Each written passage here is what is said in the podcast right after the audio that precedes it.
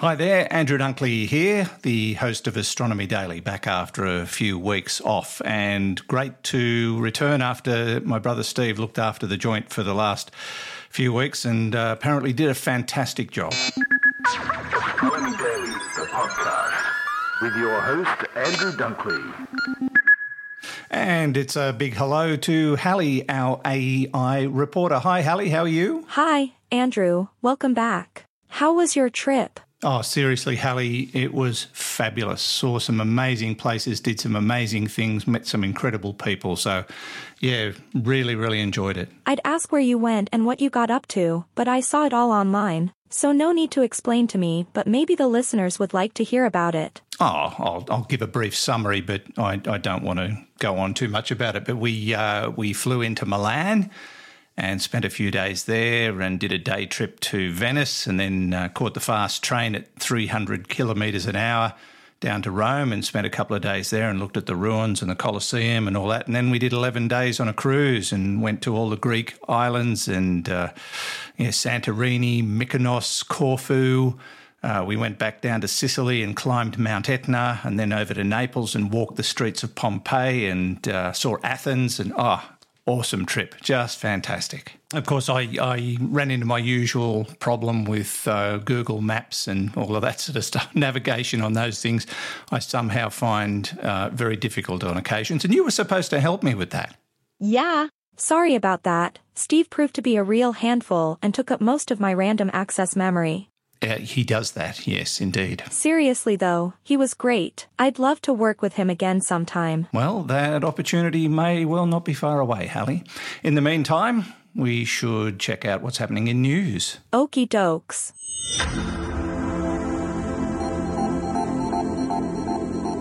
A contract the U.S. Space Force awarded last month to Firefly Aerospace and Millennium Space was just the first step toward the goal of launching a space mission on 24 hours notice.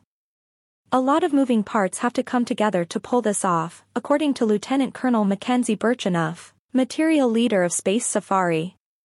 Birchenough will oversee the planning of the 24-hour call-up mission known as Victus Nox. This will be Space Safari's second attempt to demonstrate tactically responsive space, a capability that Congress has insisted the Space Force should have in case U.S. satellites are shot down in a war.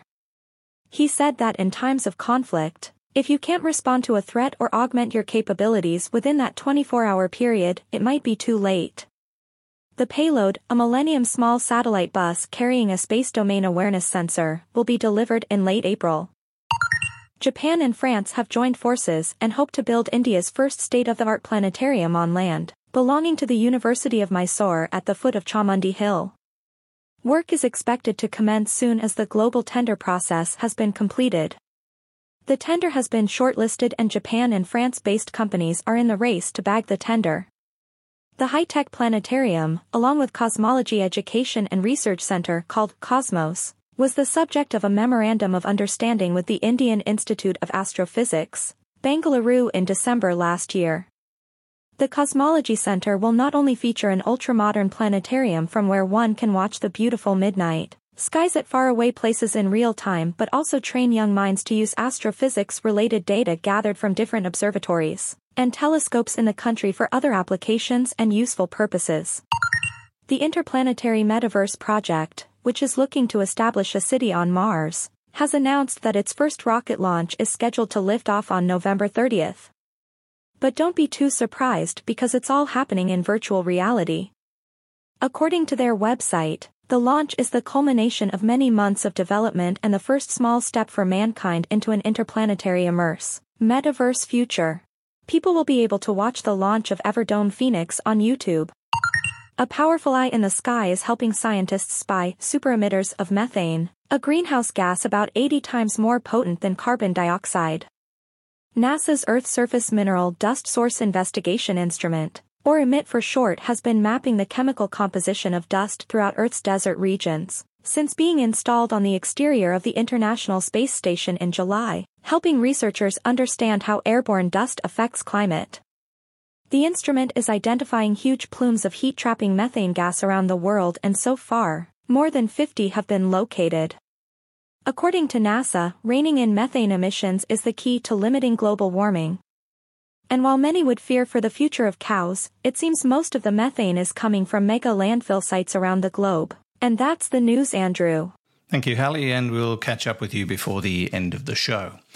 Now to other events in astronomy and space science, and one of the areas of high interest is finding other life forms beyond Earth, whether they be microbial or intelligent. And what if it was intelligent? Scientists are currently working on an official alien contact protocol for when uh, we hear from other beings. Uh, and, and let's be straight about it, we're unprepared because most of us probably don't believe it'll ever happen. But what if it did? Well, that could be solved because the first time in 35 years, a team of policy experts and scientists have uh, united to establish a set of alien contact protocols for the entire world to follow in the event of a sudden encounter with who knows what or who. Uh, now, it might sound a lot like science fiction, but uh, a computer scientist named uh, John Elliott at St Andrews in Scotland said uh, in a statement science fiction is awash with explorations of the impact of human society following discovery of and even encounters with life or intelligence elsewhere. Uh, Elliott is the coordinator of the University of St Andrews' newly established SETI detection hub, which will establish the new alien contact protocol. Now, according to Elliott, the new research group will go beyond thinking about the impact on humanity of a potential alien encounter and start focusing on how we should respond instead. And it's probably not a bad way to go. I mean, hearing from them is one thing, uh, replying with a pretty inane and unintelligent response is another. So we, we probably do need to just have something in the box ready to deliver should we ever get a message from ET. I'm thinking something along the lines of Your call is very important to us. However, no one's available to answer at the moment. Please leave a message. Now, while I was away, a news story popped up, and I thought, oh, here we go again. The popular press trying to grab a headline just so you'll read their story, which was absolutely nothing to do with the headline or just misdirected you until it finally hit the point. And the, the latest one is astronomers have detected another monster planet killer asteroid. Well, uh, and, and I actually thought, well, I'm going to read one of these stories and see where it leads. So that was the headline. The next line was, but it will not hit Earth. Uh, and if you've surfed the web in the last week or so, you've probably come across it. It's a an asteroid named 2022 AP7. And as I said, uh, 2022 AP7 has no chance of hitting Earth at the moment, according to Scott Sheppard at the Carnegie Institute of Science. He and his international team of colleagues uh, observed uh, the asteroid in a, um, a rather large group of asteroids that were obscured by the sun's glare. And that's something that Fred Watson and I have talked about in the past on uh, Space Nuts about uh, maybe paying more attention to the sun rather than looking outwards from our point in the solar system for incoming objects, because some of them might already be, you know, headed our way from the other direction. And that's a fair point. And I guess that's what they're trying to actually demonstrate here with the discovery of this particular asteroid. Now, 2022 AP7 orbits the Sun every five years, currently crosses Earth's orbit when Earth is on the other side of the Sun to it. And eventually its movement will sync with Earth's and it will cross much closer by, but that'll take centuries and uh, the scientists simply don't know enough about it to precisely predict the danger it might pose uh, in the distant future. But yeah, uh, the popular press jumped all over it, said, oh, it's a planet killer and it's headed our way. Yeah, sort of. The Astronomy Daily Podcast. With Andrew Dunkley. Now, to one of the most popular subjects uh, on Space Nuts and Astronomy Daily black holes. And there's been a discovery of what they're calling a monster black hole that has about 12 times the mass of our Sun. And it's been detailed in the Astrophysical Journal's research, uh, research submission by lead author Dr. Sukanya uh, a physics professor at the University of Alabama in Huntsville. Uh, she says it is closer to the sun than any other black hole that we know of at a distance of 1,550 light years. And it is practically in our backyard. Now, that's mighty close in the scheme of things.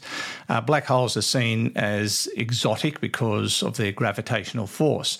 Uh, which is clearly felt by stars and objects in their vicinity. And no light can escape a black hole, so they can't be seen in the visible spectrum. Now, she goes on to say that in some cases, uh, like for supermassive black holes at the centre of our galaxy, they can drive galaxy formation and evolution. Uh, in this case, it's not yet clear how these non interacting black holes affect galactic dynamics in the Milky Way. If they are numerous, they may well affect the formation of our galaxy and its internal dynamics. Uh, to find the black hole, uh, Dr. Uh, Chakrabarti and a national team of scientists analysed data from nearly 200,000 binary stars released over the summer from the European Space Agency's Gaia satellite mission. Um, interesting sources were followed up uh, with spectrographical uh, measurements from various telescopes, and voila, they found this uh, rather big object only 1500 odd light years from Earth. I'm guessing they're going to pay a lot more attention to it now and see what they can learn. And finally, something a bit more down to earth, and that is Disney's Space Mountain.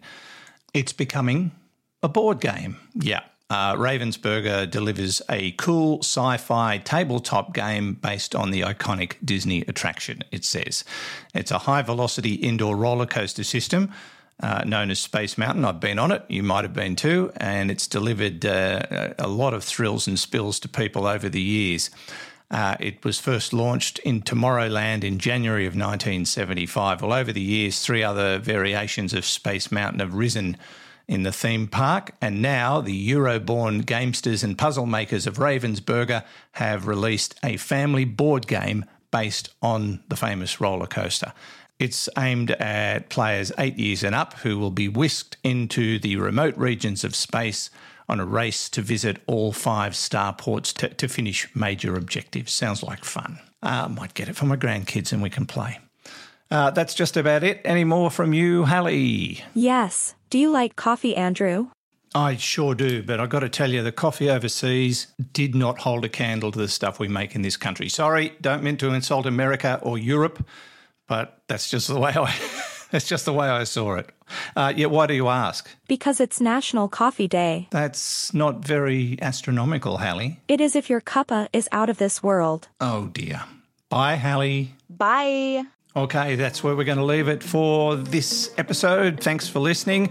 Don't forget to jump on our website and catch the latest episode of Space Nuts and past episodes of Same, as well as recent episodes of Astronomy Daily. And while you're there, make sure you check out the Space Nuts shop and don't forget to leave your reviews on your podcast distributor for both Space Nuts and Astronomy Daily.